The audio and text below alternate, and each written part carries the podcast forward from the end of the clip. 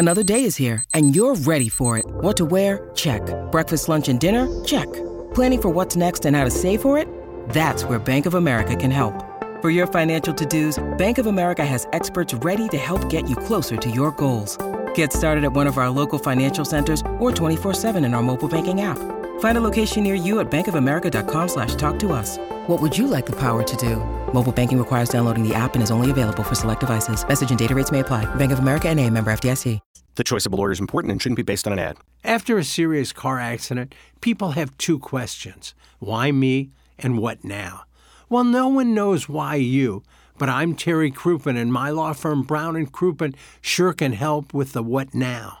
Car repairs, medical bills, lost wages, pain and suffering. We're Brown and Crouppen, and we've got all those answers. All you have to do is call 222 2222. KPNT FM HD2, Collinsville, St. Louis. This is TMA All Day. Rise and shine, St. Louis. It's the Ryan Kelley Morning After on KPNT FM HD2, Collinsville, St. Louis. At the Morning After STL on YouTube and on TMASTL.com with Tim McKernan, Doug Vaughn, Iggy Strode, The Plowboy, and Action Jackson. Good morning, St. Louis. Wait a minute. Where is Tim? You are not Tim. Gosh darn it, and I will not be hoodwinked into thinking that you are. Where is he? Finish up. Finish what you Okay. got. You got it? I like to know it. ahead of time so I don't have to come in. Why wouldn't you have to come in? I don't like being here when Tim's not here. But it's your job to come in. I'm just kidding. I love you guys. You What a don't. lovely sentiment. You don't. veiled, Gosh, veiled shots. But, Not a real great start. Well, this is the Ryan Kelley morning after. Okay. Douglas Elvin Vaughn to my right. Across the dais, we have Darren the Plowhawk Atkins. To my left, Brentwood Hall of Famer Ken Iggy Strode. And then the Horton Watkins studios, today the Seckman studios, KG and O-Town filling in because Tim is ill. So I am sitting here in the uh, catbird seat. Oh. the captain's chair. Uh, run point here is Tim is ill and out today. We hope he feels better soon so he can get back in, hang out with us. Uh, but until then, radio excellence nonetheless. How are we going to do that? Well, the Cardinals are we got? coming. The Cardinals are not coming. Trela, Ron Kulpa. Um, Yeah. Trade deadline. Any Golf. any hope or notion that we had that if we can just get hot, we can still win this thing, died on those two pitches Friday. Ron Kulpa. Both of them ball four that would have tied the game. We have the audio I'd love to play because yeah, uh, let this open it real not much uh, like in terms of baseball. Like I'm I'm kind of anti robot umpires.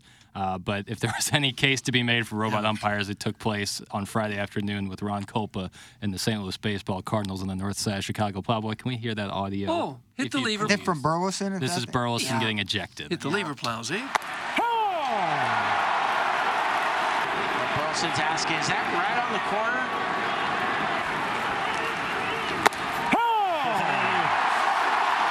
Generous strike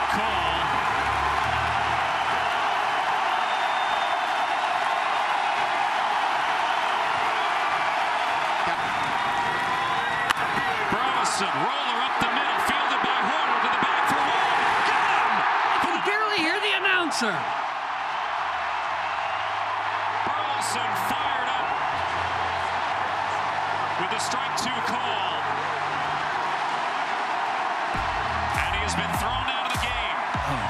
And a bases loaded situation where the Cardinals cannot capitalize. Okay. It's the guy you wanted at the plate too. Well, regardless of that, and it's it's tough for me because they lost obviously that game and then the two games following, so it's tough to be you know sour grapes over here over one play. But that was truly some of the worst umpiring I've ever seen. It the, was. The umpire scorecards came out for that. I think it was plus 1.77 runs for the Cubs, and when you look at those two pitches on the uh, graph.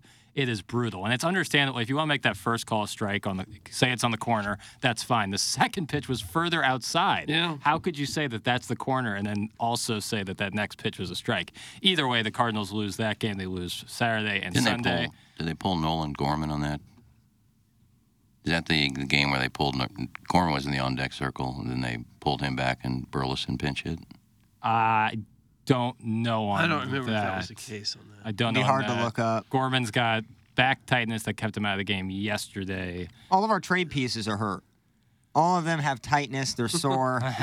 that's not a good look for a team that's in now sell mode, right? Like Right. now so you're Oh, in, yeah, to be. now you're that- in sell so this kind of is- leads to the bigger conversation. Obviously, the, like I said, the Cardinals lose three of four in Chicago, and now uh, it seems all but certain that the team will look much different this time next week. 11 game back.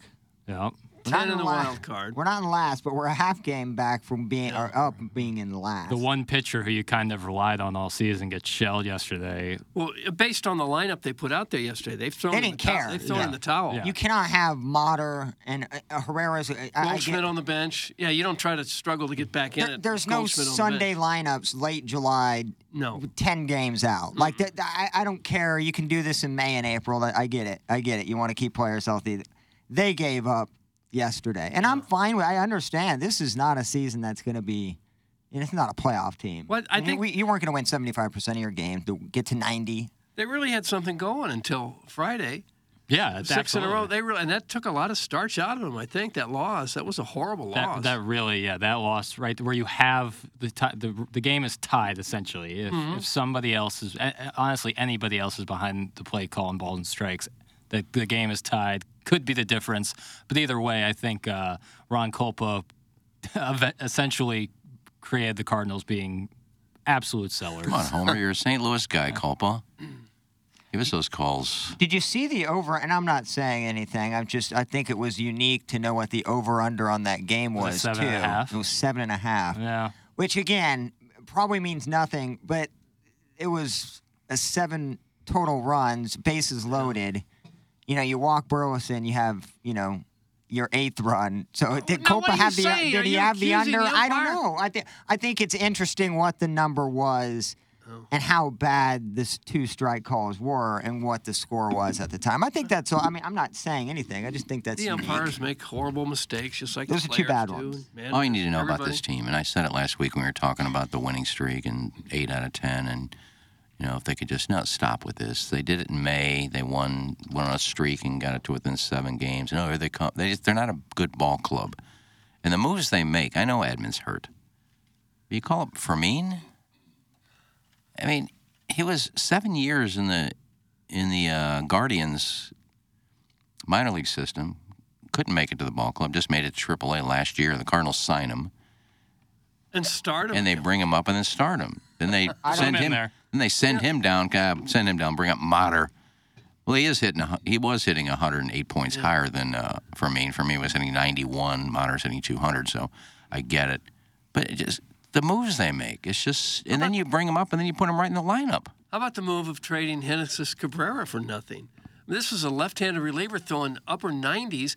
Is there not a pitching coach anywhere in the Cardinal system that can get him straightened out and help him with his command? Is it is it just helpless? I mean, lefties that throw 98, 99, they don't grow on trees. And he's young They got- enough. and they got a Class A minor leaguer catcher who's hitting 200.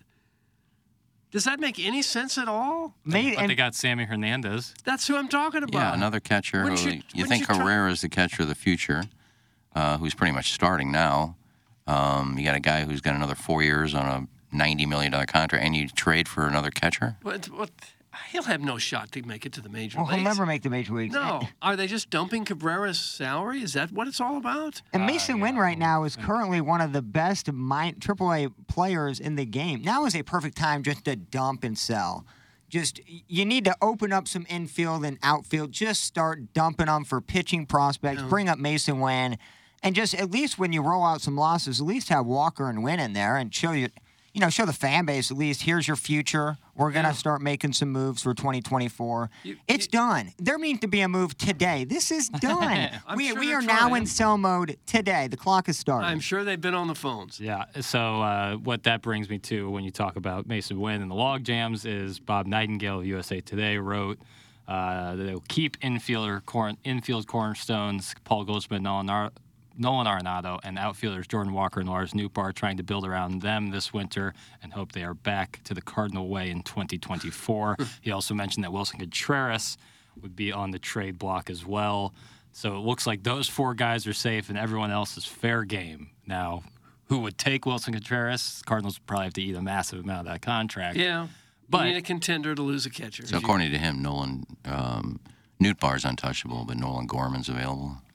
Uh, that that's what it seems like. It seems like those four guys would be uh, safe. Uh, Lars Nolan Gorman has well, in the month of June was not who he was in the month of April or May. So it's not crazy to say that Gorman has a floor and a low one at that. But he is a big power hitter, and a guy you'd like to see around here. I don't think a guy like Gorman would be on the trip, but you have to hear an offer for everybody, right? I mean, you're Yeah, double digit so. games back in NL Central. I'm, I'm still on this train. How is Lars Nootbaar untradeable? I, I, I need I need to know. I need to Pepper know from base. I need to know from baseball experts. I'm serious. I, I'm am I dumb? Because we had this with Carlson, and I was confused then, and of course that worked out so great. This untradeable player is now basically kind of floundering as a fourth outfielder when he should really be starting. But nonetheless, like, what has he done? Like, I'm talking a full season production, no injuries, outside of little pepper grinder gimmicks and being a fan favorite to sell tickets. What on field production has he done consistently to allow him to be untradeable? If we get rid of Gorman and keep Nootbaar, I, I'm out. I'm done on What do you that. mean you're out? What do you I'm by done. that? I'm done. I have zero respect. Whatever I have left for Mozeliak and that staff, I'm done. Again, this is 'Cause Bob, I don't get this Newt is Bob. This is Bob Nightingale saying. Well, I get it, and most of the time it, it's not necessarily accurate. But the fact that Lars Nootbaar would be considered untradeable, if that he's is the case, He's Iggy, hitting 261 with seven home runs. You want to trade that? you think It's that's on- replaceable? we hype these guys up too much. It happens every. I don't know why we keep doing this. Everybody's on. Everybody is tradable. Uh, outside of Walker, I'm trading anybody, and I love Nolan Arenado, but I think he deserved to be on a winning team anyways. I could be he has a wrong. no trade clause. Oh, so true, It's so, not, it's not yeah. him and Goldschmidt. I could be wrong, but I think a month ago, Nightingale said that uh, Goldschmidt is on the Goldschmidt is tradable. Now he's untouchable. Well, Goldschmidt kind of controls his own destiny. Well, he with a no does, trade but he does. But I think he said the Cardinals would be willing to trade him, and now he's untouchable. Well, don't you think that the Cardinals would have been willing to trade him? Why aren't they? some Why aren't they willing to trade him now? According to Nightingale. Well, I think they might be willing, but if he's not willing, then that ends the conversation. but that's not what conversation. Nightingale's saying. He's saying the cornerstones are Right. the four people that are untouchable. Well, why is he untouchable? If I'm Goldschmidt, I- I I'm looking at that. I I'm looking know. at Arizona as a great reun, you know, reuniting there, finishing your career there. Saw how Pujols ended his career at the, you know, his hometown team. I think that's. I mean, because that's a good team. It's a good young team. Goldschmidt knows that uh, organization very well. I just think if he would accept a trade, maybe that's the place. Maybe you go back. I don't know. Does any reporter really know who's Right. untouchable? and Hell no, dude. I mean, you'd have to be sitting in the meetings with the with the GM and the uh, head of baseball operate. You'd have to be a part of it You to think- know really who is untradeable and who is really on the market. the owner, let, let's say DeWitt and Mozeliak are talking. He goes, okay, before we go any further, you want to bring Bob in? Or any, it doesn't, you know, it doesn't have to be just any, just like anybody. It's, uh, it, When they all people- speak in definitive terms, you think, no, wait a minute. People How do you have people do have sources. I think Rosenthal. You can some have a source. Sources. It doesn't mean that that's absolutely true. They Well, might depending be, on- they depending might on be who you're getting it from. But they might be manipulating Well, a you lot of them do. reporting Yeah, and something. some of those then guys- you really don't know. Morosi and some of these guys are in with the agents, and they get this stuff and throw this out there. Say that he's worth this. Say he's on the trade. Say they're looking for this. You know, there's guys out there, but there are guys like Rosenthal who probably has somebody in the front office that said, "Yeah, this is what they're thinking." May not be Mozeliak. It could be somebody else that hears it. Well, Huckleberry Finn says uh, Nightingale never said that Goldie was tradable. That was Jon Heyman looking for that information. That, that's just You from, looked that's that from, up? That's You from went? Cuckle, that's from Huckleberry. Yeah, I got an article from June 21st with sources telling uh, Nightingale that Goldschmidt's uh, untradeable. Okay, got it. Then, thank you, KG. KG knows everybody. Um, as far as Newt Bar goes, do you think he'd be as popular if his name was Bob Jones as opposed to Lars Nootbaar? do you think his name has got something to do with his popularity? I, I literally, I don't know what it is. I just have no idea what the appeal is. Solid player, decent. Like if he wasn't going to be able to get Ohtani, I would sign Nootbaar to a four-year, sixty million dollar deal right now. If that meant we got Ohtani, because that was like the big thing during the World Baseball Classic.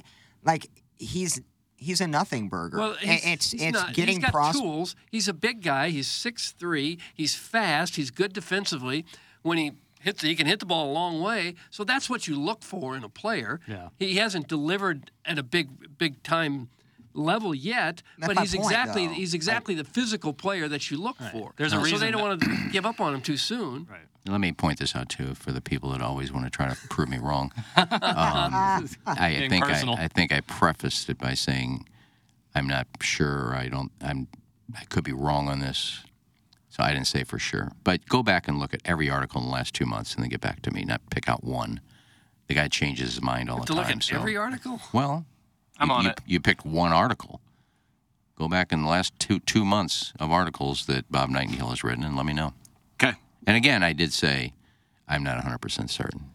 Boy, I love listening to a couple veteran talent evaluators like Ken and Plowhawk chopping it up. It's from Oh. the Yale side. Well, I'm just saying we've done this to a lot of players before, like several, especially in that specific position in the outfield. You know, the Grichuk, the Piscottis. Then you know you move on to the next duo and trio that were supposed to be there for five or six years, and a year and a half later. Like to me, what's probably going to happen if they're going to trade Nootbaar at its lowest value here in the next year or two, like that.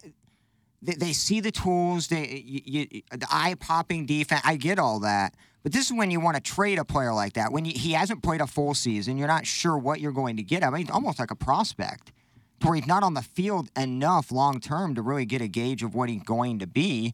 Now you would trade him if he's injury prone. You avoid that. If he doesn't pan out, you avoid that as well. But keeping him until Carlson, fourth outfielder, a year, uh, eight months ago, he's untradeable. He's the cornerstone of that center field position. Now Tommy Edman plays it. Like that's how fast things can change. And I, I hate putting players on any type of pedestal. Jordan Walker is the only untouchable player. But but why do you like Only him? one. Because of his tools, not because he's produced a huge season yet. He's right. He's, tall. He's big. He's he six years younger than Nootbaar as well. I know, but the thing you like about But him if you're comparing the- tools. Yes, he's also 20 years old. I think the best tool of that is he's 20 years old and he looks like a freaking 28 year old behemoth. He's bigger than Nootbaar. He has more upside than Nootbaar. He hits the ball harder than Nootbaar. No doubt. You're comparing the two players, and I agree. I, I'm more fascinated with what he can become, but he also has room to grow. You have no room for growth in a 26 year old outfielder. Oh, I he needs to be, he needs to be good this year and next year, or what are you going to do at the end of his contract? Sign him to a big year, big term deal without actually having a full season under his belt.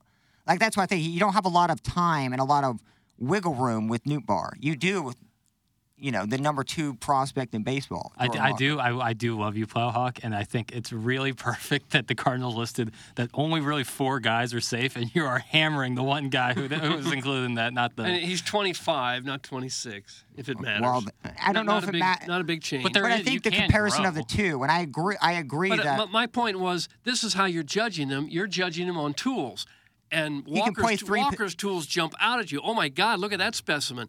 Nootbaar, not as not as big a guy, better defensively, Oh, but he's also he's also got the tools that that scouts and, and major league people look for. Well, another He's reason got, he's is got strength. He's got speed. He's good defensively. He's got a big arm. He can run. That's what you look for. Well, Walker and you, can and- and, you, and then you wait for the guy to develop, and he hasn't developed like you would want him to just yet.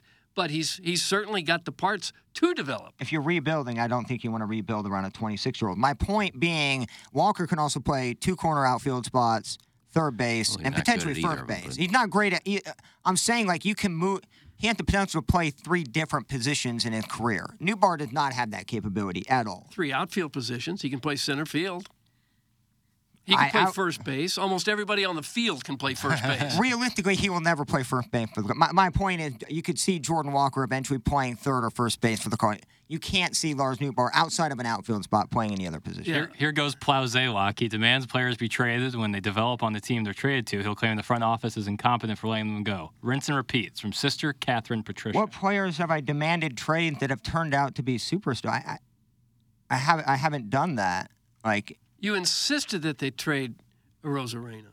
yeah, I haven't. I didn't say they should trade any of Alcantara, you those said guys. ship him Gallen. I knew nothing about the guy to demand them to be traded. There's no Major League Baseball ready player that the Cardinals traded that I demanded that have turned out to be superstars. It's just that take is inaccurate. Is Tim there? That's from Sex. Where is he? No, Mr. Sex. Uh, is- Mr. Seth. Tim is out ill today. Listeners cycle on and they also cycle off. So, yeah, Tim is uh, out sick today.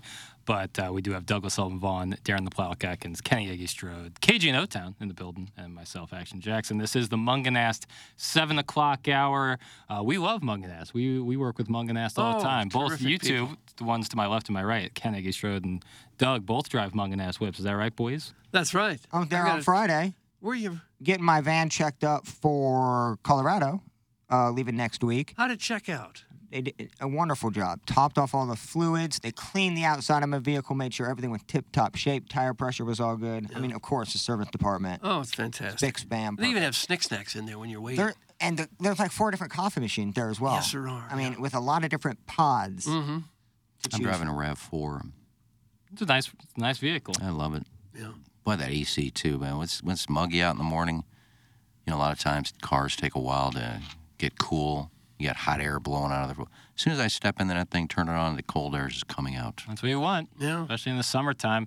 That's uh, Mungenast, St. Louis Acura Alton Toyota, the sponsor of the 7 o'clock hour and the sponsor of the Daily Fantasy Sports Showdown. I have the information. I have this week's winner uh, in my possession. I'm buying time right now by talking so I can pull it up. It was a brutal week. Yeah. It was tough. Um, but Two we missed do. cuts for me. Boy, these numbers are low. Are they really? Oh man, we put, we put 50 bucks into this one. Well, I couldn't even look to see who I was picking. Well, Doug, uh, you got us. Uh, so you did have Cam Smith, who finished top 33, o- Oh, one nice. over, and uh, uh, is it Victor Perez, uh, Yeah. who was two over. Tony Oh Perez. my God, those Uh, They so- got a goo ball club. We got a goo ball club. So those are the two guys you had that made the cut. The guys you had who missed the cut, uh, Dustin Johnson, who f- shot a tidy little 81 on Friday. He was robbed. Uh, he missed the cut. He had less than double digit. He had 9.5 points for Dustin Johnson. Idiot. Uh, Justin Rose also did not make it to the weekend. Uh, who did have a nice little Friday going three under, but unfortunately the 79 on Thursday cost him. He did not make the cut. And Adam Schenk, uh, who collectively shot 12 over in his two rounds, also did not make the cut. Doug with 183 points. Wow. Nice. One of the lower totals I've ever seen. But remember, when I picked it, everybody said, "Oh, wow, that's a great I team. agree. I- Nice team. I didn't say That's that. terrific." Well, see, you just don't know. You Uh, don't know. Ken Iggy Strode had Jordan Spieth, who did make the cut. Uh, Adam Scott, another guy making the cut. Bob McIntyre, and of course, your 2023 Claret Jug winner, Brian Harman, on his team. Unfortunately, Dustin Johnson and Shane Lowry did not make the cut. Two major winners Yeah. can't make the cut. Shane Lowry was one of the major. Yeah, well, the British Open, like two years ago, three years ago. Wow, I've how quickly I've forgotten. Um, so yeah, so Iggy wins 299 and a half. Iggy takes, I believe, three majors this year. Oh, Yeah, Doug, you got your that's ass rare. kicked this Yeah. year. It's been a rough one. and everyone said, "Oh, that's a great team." didn't Wow, are you that. cheating when you pick these number, these names? I would like to go back and for that guy that throws out the spreadsheets that has all that. I'd like to know how many winners I picked this year. I had a winner last week too. I had uh, Victor Norman. but that wasn't the game we played. No, but I had McIntyre who missed out by one because McIlroy birdied the last two holes. Uh, I think I've had like four or five, picked four or five of the winners this year. Oh, I don't know. Are you saying you're some sort of expert? Well, when it comes to picking winners, so th- if people out there are playing my teams, just take the No six, take the six team. players that I pick on my fantasy team, and play them all to win the tournament. I don't think anyone's playing your your team. A lot of people are. No, they aren't. Come here, big fella. So if, so if you'd have Hey, take, if you'd have taken my six players and put hundred dollars on each of them to win, I'm pretty sure that Brian Harman was probably plus eight thousand. You think? Well, why don't you do that then? If you're so I don't, I don't have that kind of money. You've got a hundred dollars. Not not have not six hundred dollars. Yes, you do. Well, I'm not risking six hundred dollars. Okay, well then why would anyone else? no, I'm sure we have liquid income. For a lot of these people. Liquid income. Liquid income. wow. Uh, the wind off the f- uh, Firth of Fifth was absolutely brutal. Iggy. It's from Wolf Boy. The Well, Firth of that was the week before. This week it was the Irish Sea, but wasn't much wind at all this week. Terrible rain yesterday. I mean, they played in rain for 18 holes, the leaders. but not a lot of wind. I think the wind was like five miles an hour yesterday. I didn't. I didn't watch five minutes. Of it. Yeah, not very, not a very gripping major tournament. Oh, I- I- kind of it was the four worst. non-gripping major tournaments this year. This Plus 12,000 for Harman going into the tournament. Okay, That's good Some odds. Serious money. That was the worst golf of it. It's just so boring. That was one of those to where I, I, I hated every second of watching it. It was over oh. on Friday. Nobody was making any birdie putts whatsoever. Nobody was close. It was over at hole four or five of Sunday. It was over. And I said, sucked. I said this on Friday. I don't know what it is about the British Open. You just can't see the ball. The camera can't pick it up. Probably that gray sky. It kind of blends in. Well, it was gray skies yesterday, three days before that, but the ball's in the air. It almost looks like it's just a pixelated thing flying through, and then you can't find it. Even the cameraman can't find it. Uh, I think it's in the rough. I don't know. Is it over there? I think he might have been short of the bunker. They can't even pick up the pick up the ball. I don't know what it is. Perhaps because it's not as not as green. They don't have a, a stark contrast That's what I'm of a thinking. It could background. be. It could be. But it's, every British Open is like that. I know when I play and it's like overcasted conditions, I struggle to see the ball once it like reaches the air. But it wasn't just overcast. I mean, the first two days was sunny. It's just I don't know. Maybe over the pond, the cameras are different. I don't know. I played in many British Opens, and, Right. I, and I had trouble seeing the ball after I'd hit it. Right, especially at Carnoustie. I was long. Yeah, it was Carnoustie especially. I was long. It was like 2 p.m. I was like, what, where is it? And it was uh, a typical broadcast too, because you had uh, Tirico. You had Dan Hicks and uh, Paul Azinger doing a great job, and Brad Faxon out there, and my boy Smiley Kaufman, and then out of Now, nowhere why he would comes. he be your boy? Because I like him, and he's liked a couple of my tweets. Oh, okay, there we got to it. There it is. Um, My boy. but then come back from a break, and here he is, Mike Tirico. And we're at Portrush next year, wherever they are. And then he's here's the four winners that have played here at Liverpool. 1920, Johnny Bon Johnson. Johnny Bon Johnson. Bon Johnson. Bon Johnson. 1940, Johnny Von Harry Johnson. Varden. Here we are in 53. And next year, and then and let's go out to the action. Here's Adam Scott for a birdie, just misses right. And here we go, 14. This is Brian Harman. He's in the rough. Looks like a bad lie. Oh, he gets out. It's going to be a nice up and down, hopefully. Jason Day here on 13. Why? Go back to Dan Hicks. Why did they bring you on to some useless, some useless uh, story, and then you start calling the action? Because he's their main guy. You Yeah, bring him the main all the way. Bob Costas never did that. Bob Costas, you may bring him in from the studio to say a few things, and let's go back out to the action. He never called action. And here's Adam Scott for no. It does just to say I can do play by play. That's all it is. Had he wrapped up his story yet? Maybe he was mid-story when they, he No, shot. the story was over. Then he goes, let's go back out to the action. And he starts calling the play for like five, ten minutes. He big-footed Dan Hicks. Do you think that he's He- like he- in the production meeting saying, "I have to do this," or Well, are they probably, telling him? Probably when he signed the contract. I need to do the majors. I need to get some airtime here. I want to do some play by play on the British Open. I don't know. Is that a new report? New to me. I, I just don't see how a producer go. You know what? And uh, when we come back from the break, we're not going to go to Dan Hicks and Azinger. We're going to go to Mike Tirico and let him call three or four holes. Why would that What is the you? point? It doesn't bother me. I'm just saying it's stupid. Hard to enjoy the Open with the ominous specter of Tirico's cloud constantly looming like the angel of death. That's from a new poll. How many people out there, when I talked about this, when they watched it, they said, Nicky's right. Why is he doing play by play here? Go back to the guys who were actually watching the tournament. You're in a studio somewhere. These guys are out on the course. Man, well, they're all watching the monitor, though. they were trying to push storylines the entire day. on God, they kind of have to because there was nothing else going Holy on. moly, Brian Harman dear doesn't move. mother. The, boy, does he like to waggle that club, though. Yeah, I don't know if- again that's one of the topics they couldn't stop talking about it. Oh, Rory, is he going to make a comeback? Rory wasn't in it at all. He didn't take one shot outside of being five back from the lead the entire time. It doesn't week. seem like there's any of the Yet we the have to be impressed. any of the old legendary players going for one last big hurrah anymore, like there was there for a long time. Stewart Cink was trying to make that move, but Yeah, he's he's of that age, but he's not Yeah, the, no, the, he's the not. level of Tom like who? Watson or Yeah. Jack Nicklaus playing one more time or I guess Phil Lee doing it or a couple years ago. because other like than that. other than Phil and Tiger, there are no superstars that are up in age. yeah, old super. I know- guess. Yeah, like I don't think Matt Kuchar falls in that no class. No. But that's like, but that's like one of the few guys of that age who could do. uh, Yeah, but you like have that. to have been the superstar at some right, point. and it's really only. Phil and Tiger. Iggy's right, and but to be fair, in the last five years, we have seen Phil and Tiger each win a major. So Yeah, but they're not they're not old enough for Phil, what I'm talking Phil won about. for, at 51, his oldest major winner.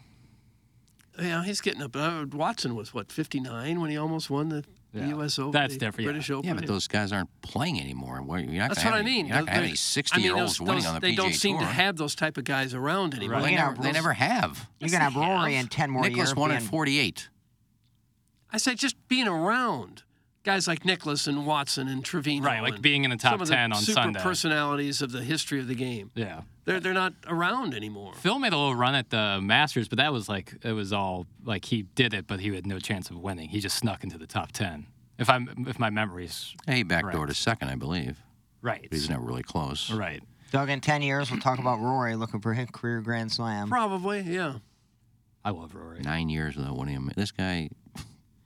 I gotta Now say you the don't like Rory. No, He's I a like Hall him. of It's just- Fame It's just nine blast. years without a major, and he's you know it's the same thing every year, and then he doesn't talk to the press, and he, you know, he's getting a little banty. I wouldn't say he's. I mean, i- i- he's. What is it? Eight of the last ten majors and then the top ten. It's ridiculous numbers.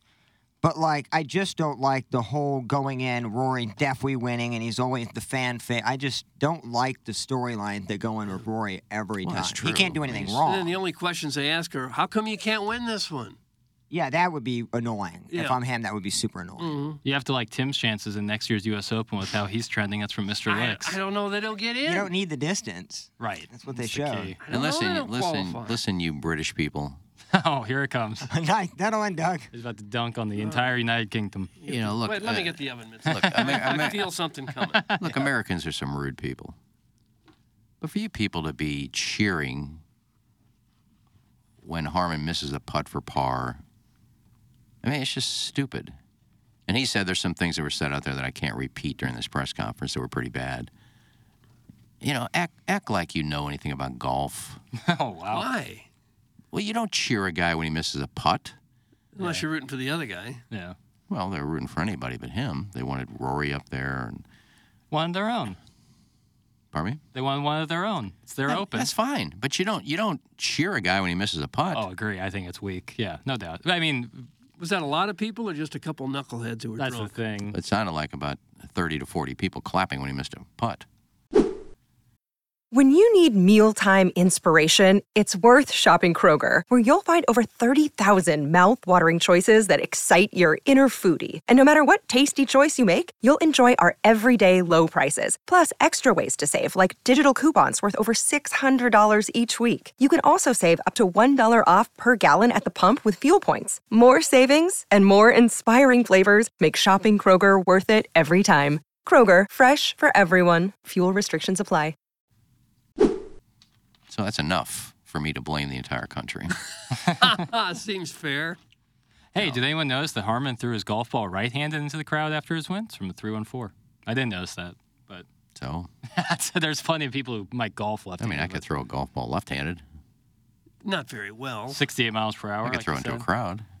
You could lob it maybe underhand. Well, that's into what a he did. He just kind of lobbed it into the crowd. Oh. I, I didn't think. I just I thought that that was a funny text. Um, hey Angie, I know it's hard to believe because your workday is three hours, but when they're televising 12 hours of golf, maybe they give each other a break out there to eat, smoke, take a recreational, anything. It's from Bulldog Bob Brown. Oh, bulldog. Okay.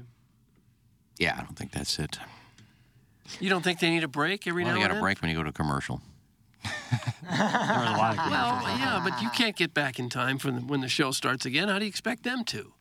All right, let Brad Faxon take over. He's in a booth. Let him take over. Because they're paying Tirico millions of dollars to be the face of the sports sports production. And rightfully so. Team Tirico, it seems like in the Horton Watkins studio. Uh, we're Team Ryan Kelley over here, Doug. 'cause Oh, he's a home loan they're so expert. he's also the title Mhm. sponsor of this presentation. He'd like to help you buy a home. Tough market for first timers for sure, but it is possible. It's a daunting task in this market right now. Inventory near record lows, prices near record highs. It's not a good combination if you're trying to get in. And homes are going quick, so you need to be ready.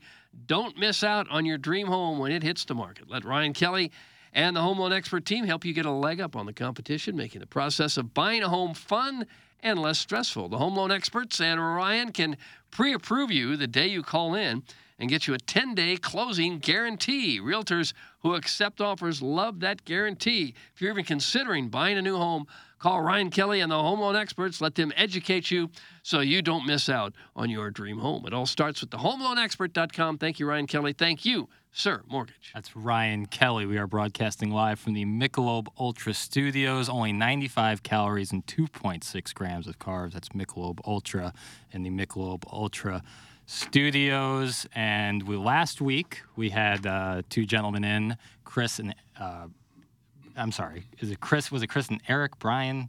Eric. Eric, the two gentlemen from the Illinois Recovery Center. Apologies. Oh, yeah? Mind slips sometimes. Uh, wonderful time, very powerful stories. Pablo, can I hear a little bit at the Illinois Recovery Center? Illinois Recovery Center is the new premier inpatient substance abuse facility in Swansea, Illinois.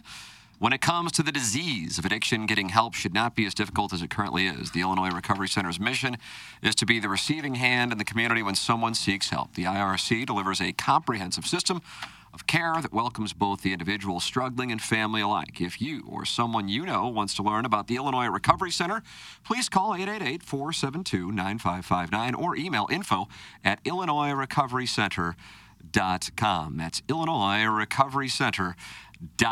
It's Illinois Recovery Center. And Smooth. I, I knew you'd like it. Me and KG said how much you would love these edit points. It felt like something else was coming, though. And Pablo, you had a wonderful experience uh, with James Carlton over the weekend. Is that correct? Yes. So I told you a little bit about taking my car to Mungenast just to make sure everything is on the up and up. Sure. So also I needed a rental car. Well, you know, because I absolutely. wanted to, you know, enjoy my, you know, day. Didn't want to, you know, wait around, had things to do and errands to run. They were so nice about it, but I didn't have my insurance card handy on me. Heaven's sake. And I was like, I don't know if I know I if I have the app or not.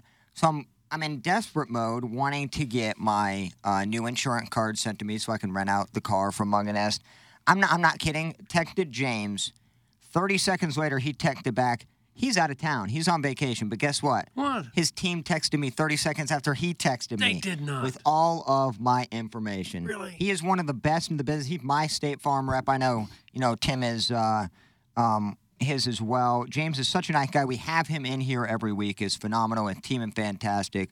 When we bought the camper, we wanted to make sure that was insured and all ready to go. He and his team did step by step with me. Uh, their office is in Webster Grove. Doug, you want the phone number here? I love it. It's area code 314. You got to say the area code 314 Okay. 961 4800. That's Go easy look at the five star Google reviews. Take it from me personally. I've had so much great success with James and his team. Um, that's just one of many reasons why to join the State Farm team. Go to James Carlton. He'll save you some money. And he's a super great guy. I mean, he literally, he's on vacation and he answered immediately. That's the kind That's of the service. kind of service. I mean, that's the kind of service you want in an insurance agent.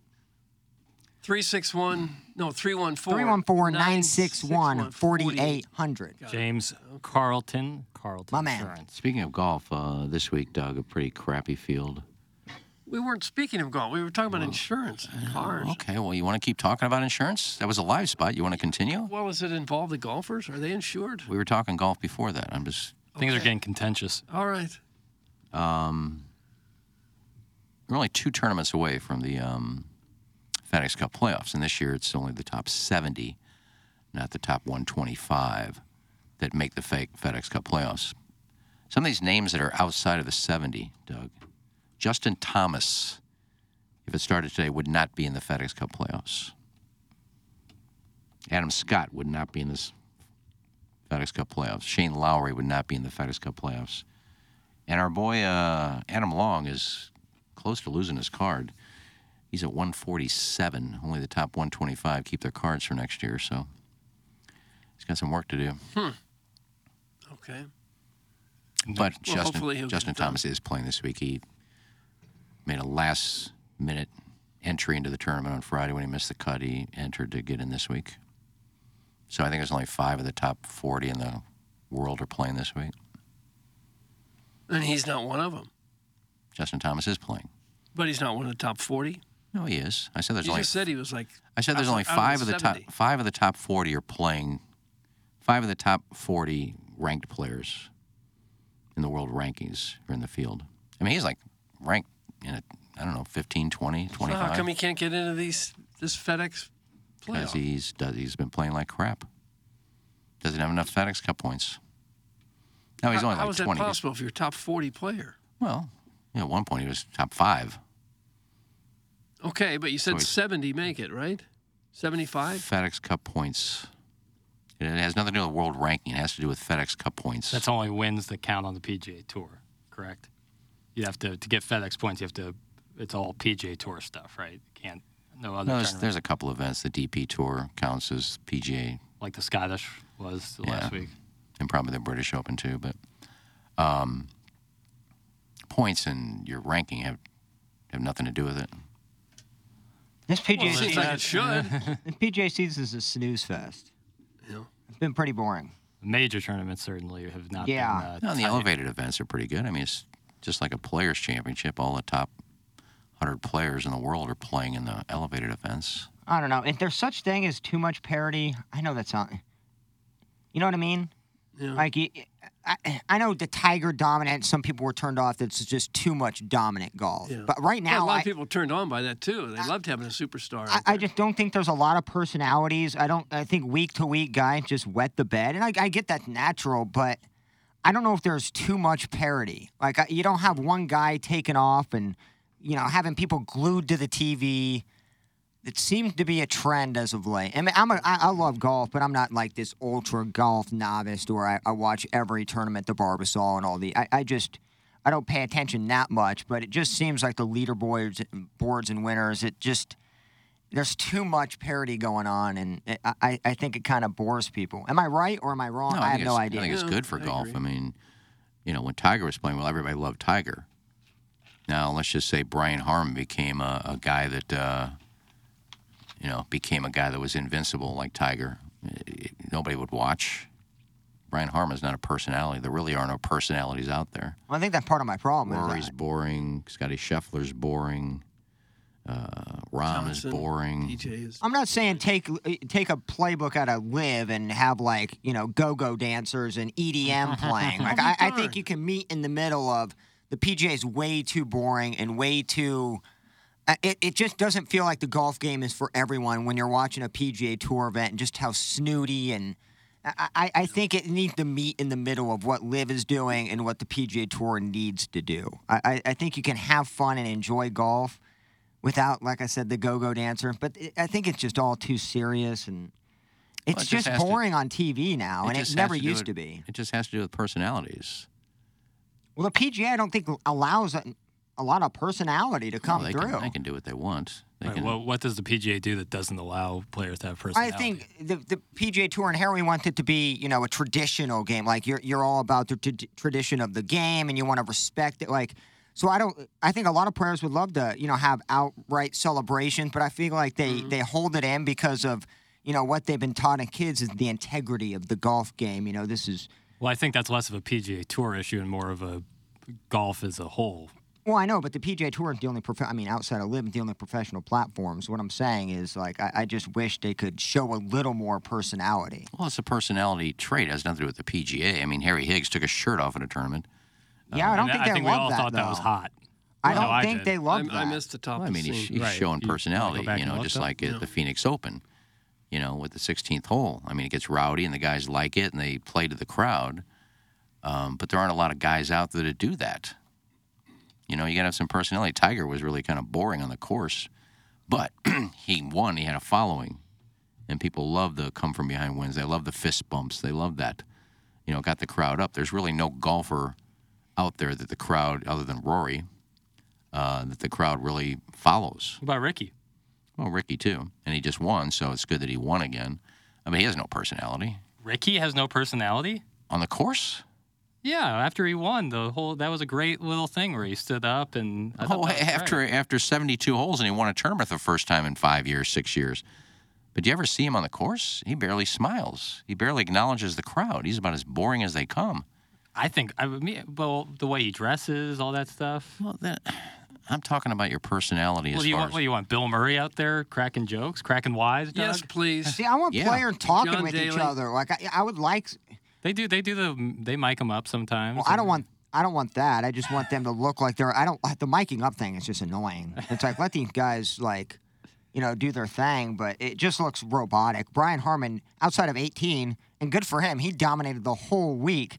But he was stone cold Steve Austin, Stone. Yeah. stone Well, he's trying to win a major I championship. get it again, but like, God, how boring was that? He didn't talk to a caddy once. There was like no personality. Probably no- couldn't hear him. He was about eight inches taller than him. God, that is cra- it, it's crazy. Looked like he he's looked like he had Andre the Giant caddying for him. Yeah, we need um, more Min Woo Lees out there. I think don't remember Little- Tom Tom Kim is. Asian boy, I hope Australian Tom Kim boy. takes off because I think Tom Kim is absolutely perfect for what the PGA needs. There's that. Golf Talk t- brought to you by the Ascension Charity Classic. For sponsorship packages or to purchase tickets to the PGA Tour Champions event September 5th through the 10th, visit ascensioncharityclassic.com. Get involved with the presentation today by texting in the Engineered Design Facility, the EDF Group text inbox. That's 314 881 TMA5. You can call in. We can do a press conference Monday. 636 904 TMA. You can talk to KG in O Town about the whole situation. Doug, the MLB, MLB.com posted what every team needs to do at the deadline. I have a excerpt here from John Denton, who is a friend of Balloon Party and a friend of TMA. All right. With their recent hot streak and drastically improved play, the Cardinals still aren't con- fully convinced that they should be sellers. The volatility in the NL Central certainly plays a role in that. For the Cardinals, the NL's winningest second half team since 2000 feel that they have a run in them that might allow them to track down the Cubs, Reds, and Brewers. The likelihood, however, is that they will sell off pieces that could potentially lose the season. The Cardinals must decide which starting pitcher, Jack Flaherty or Jordan Montgomery, and which closer, Jordan Hicks and Ryan Helsley, is most likely to return and trade for other 2024 building blocks. The Cardinals have zero intention of moving Paul Goldschmidt or Nolan Arenado, so their focus will likely go to alleviating the logjam in the outfield. Tyler O'Neill, Dylan Carlson, and/or Alec Burleson might fetch them the starting or relief pitching they desperately desperately need to contend next season. If you were a, another team, would you give up a quality starting pitcher for any of those outfielders?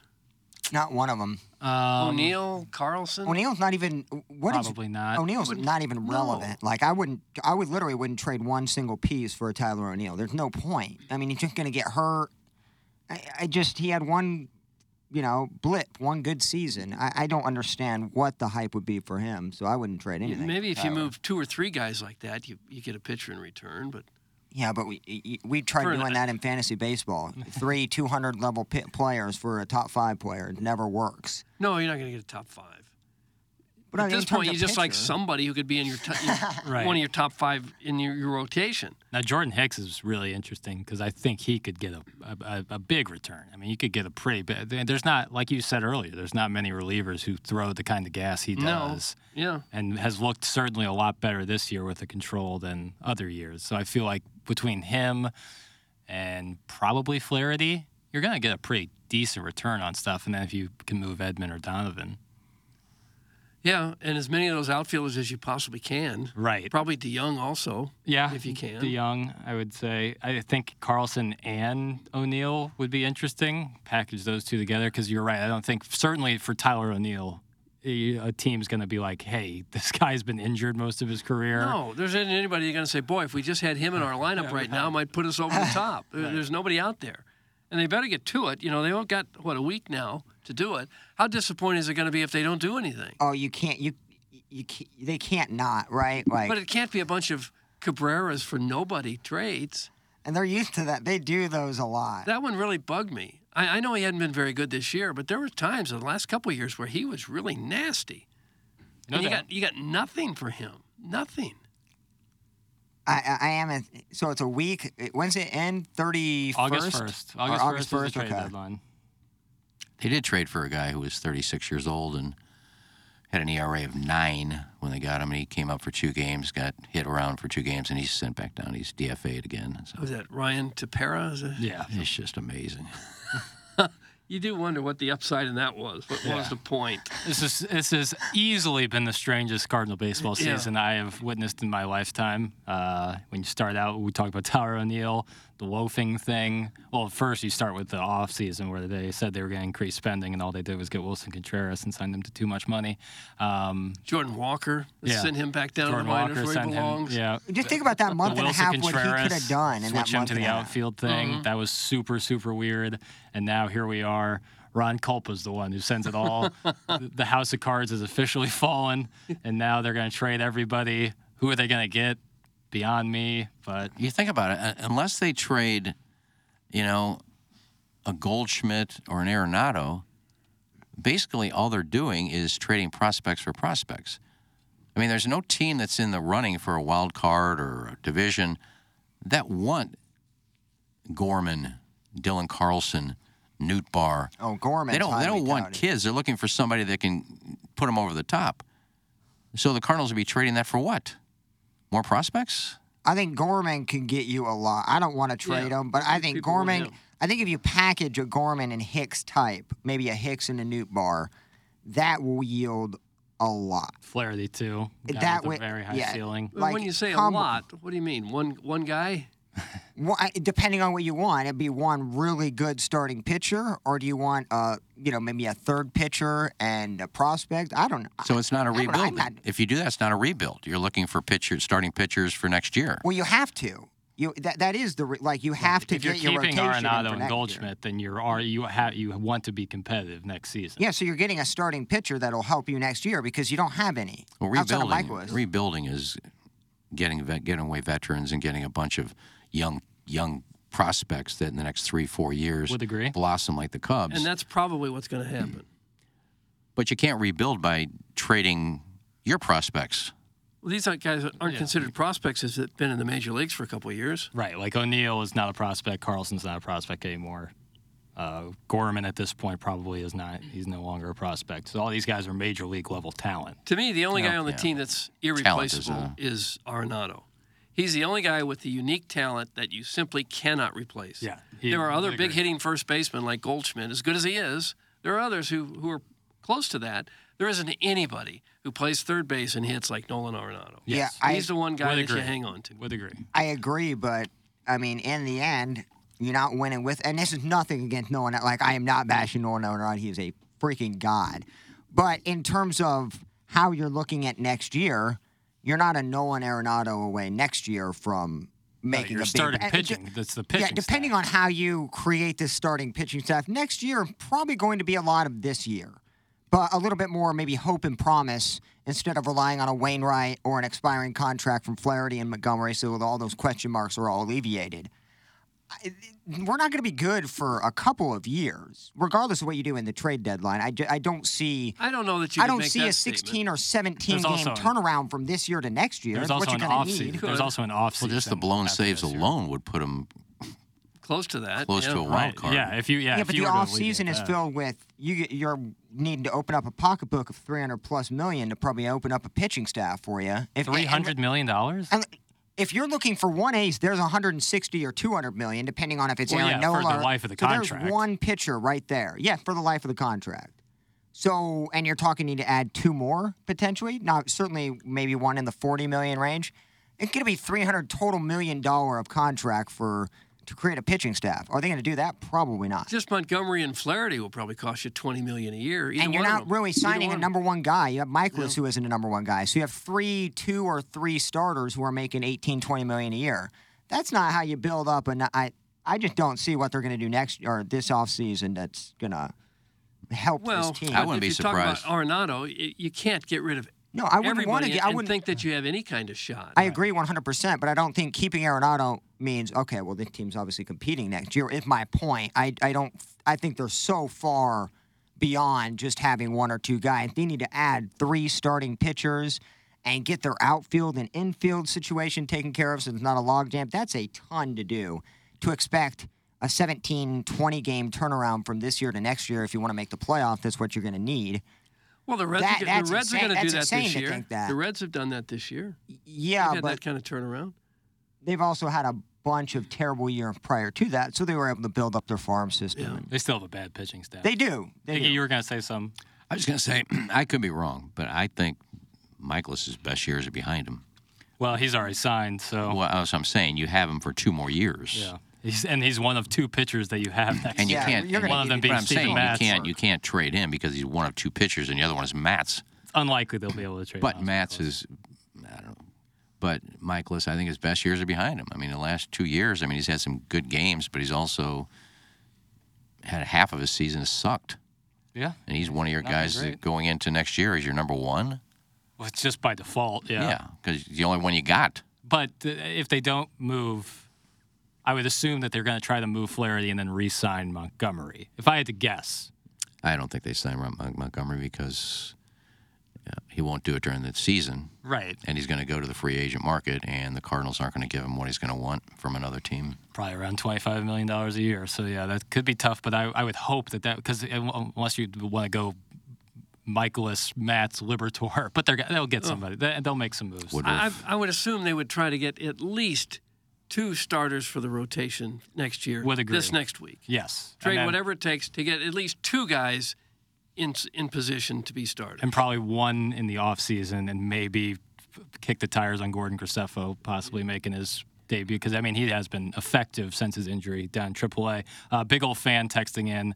Uh, they aren't trading people like Gorman, Nootbaar, etc. Tyler O'Neill, Hicks, and one of the two starting pitchers are like are all that are likely gone. Trading Gorman for a starting pitcher isn't probably happening. And then he also says you don't need to spend three hundred dollars, three hundred million dollars next offseason. Why does he talk so much? No, I, I big old fan. I meant on total contracts, which is ac- which would be accurate if you need three starting pitchers, and one of them would be an ace.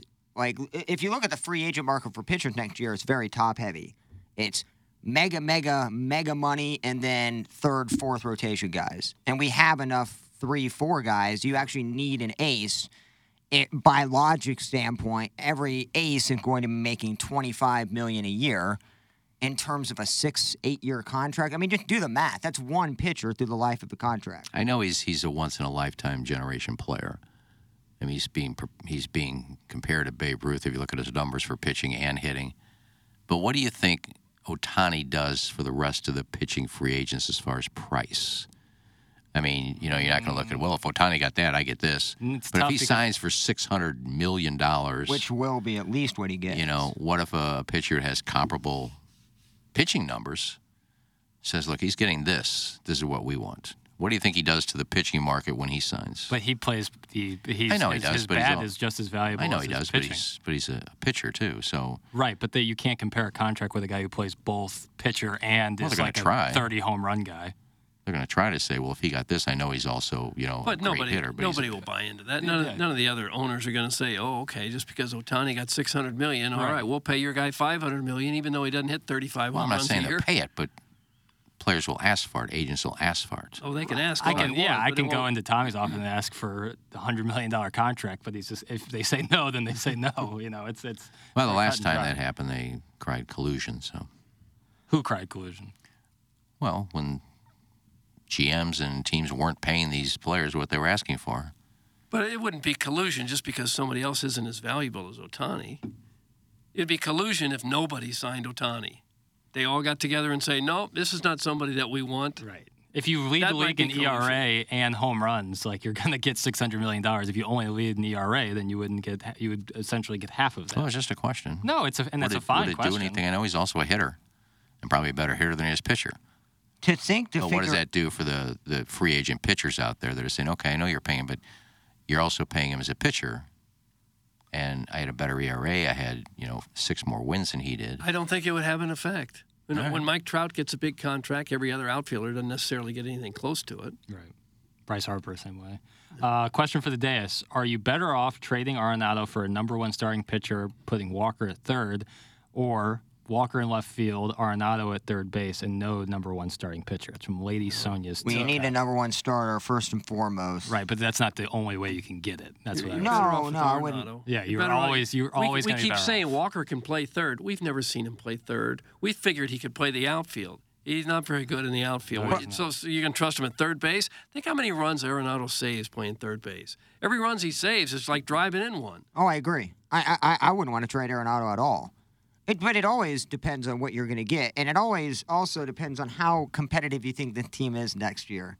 I, I think if people are just writing this off as a one-off bad year, I, I think that's a, a bad way to look at it because you have to fill three starting pitching. I mean, you just have a lot to do in eight to ten months in order to make this a a, a playoff team next year. That's just But if they can find three stars, lot. if they can trade and find three starters and put them with MVP candidates at first and third base, with Gorman who might hit you 35 home runs, with Walker who might be a superstar, that's a pretty good start. I'm not disagreeing. I just it's a lot to do for this front office. Had That's Chris- all I'm going to say. I, I just I don't know if I trust the front office to do that much, Which is fair. and I hit mean- on everything and be competitive. This isn't a one-off year, man. Like They missed an opportunity to set up the rotation in the offseason this this offseason, mm-hmm. and they put themselves in a year and a half, two year bind with some of the trades they made. So like this isn't going to be next year at the 95 win team, and you know last year was what it was. Like that's.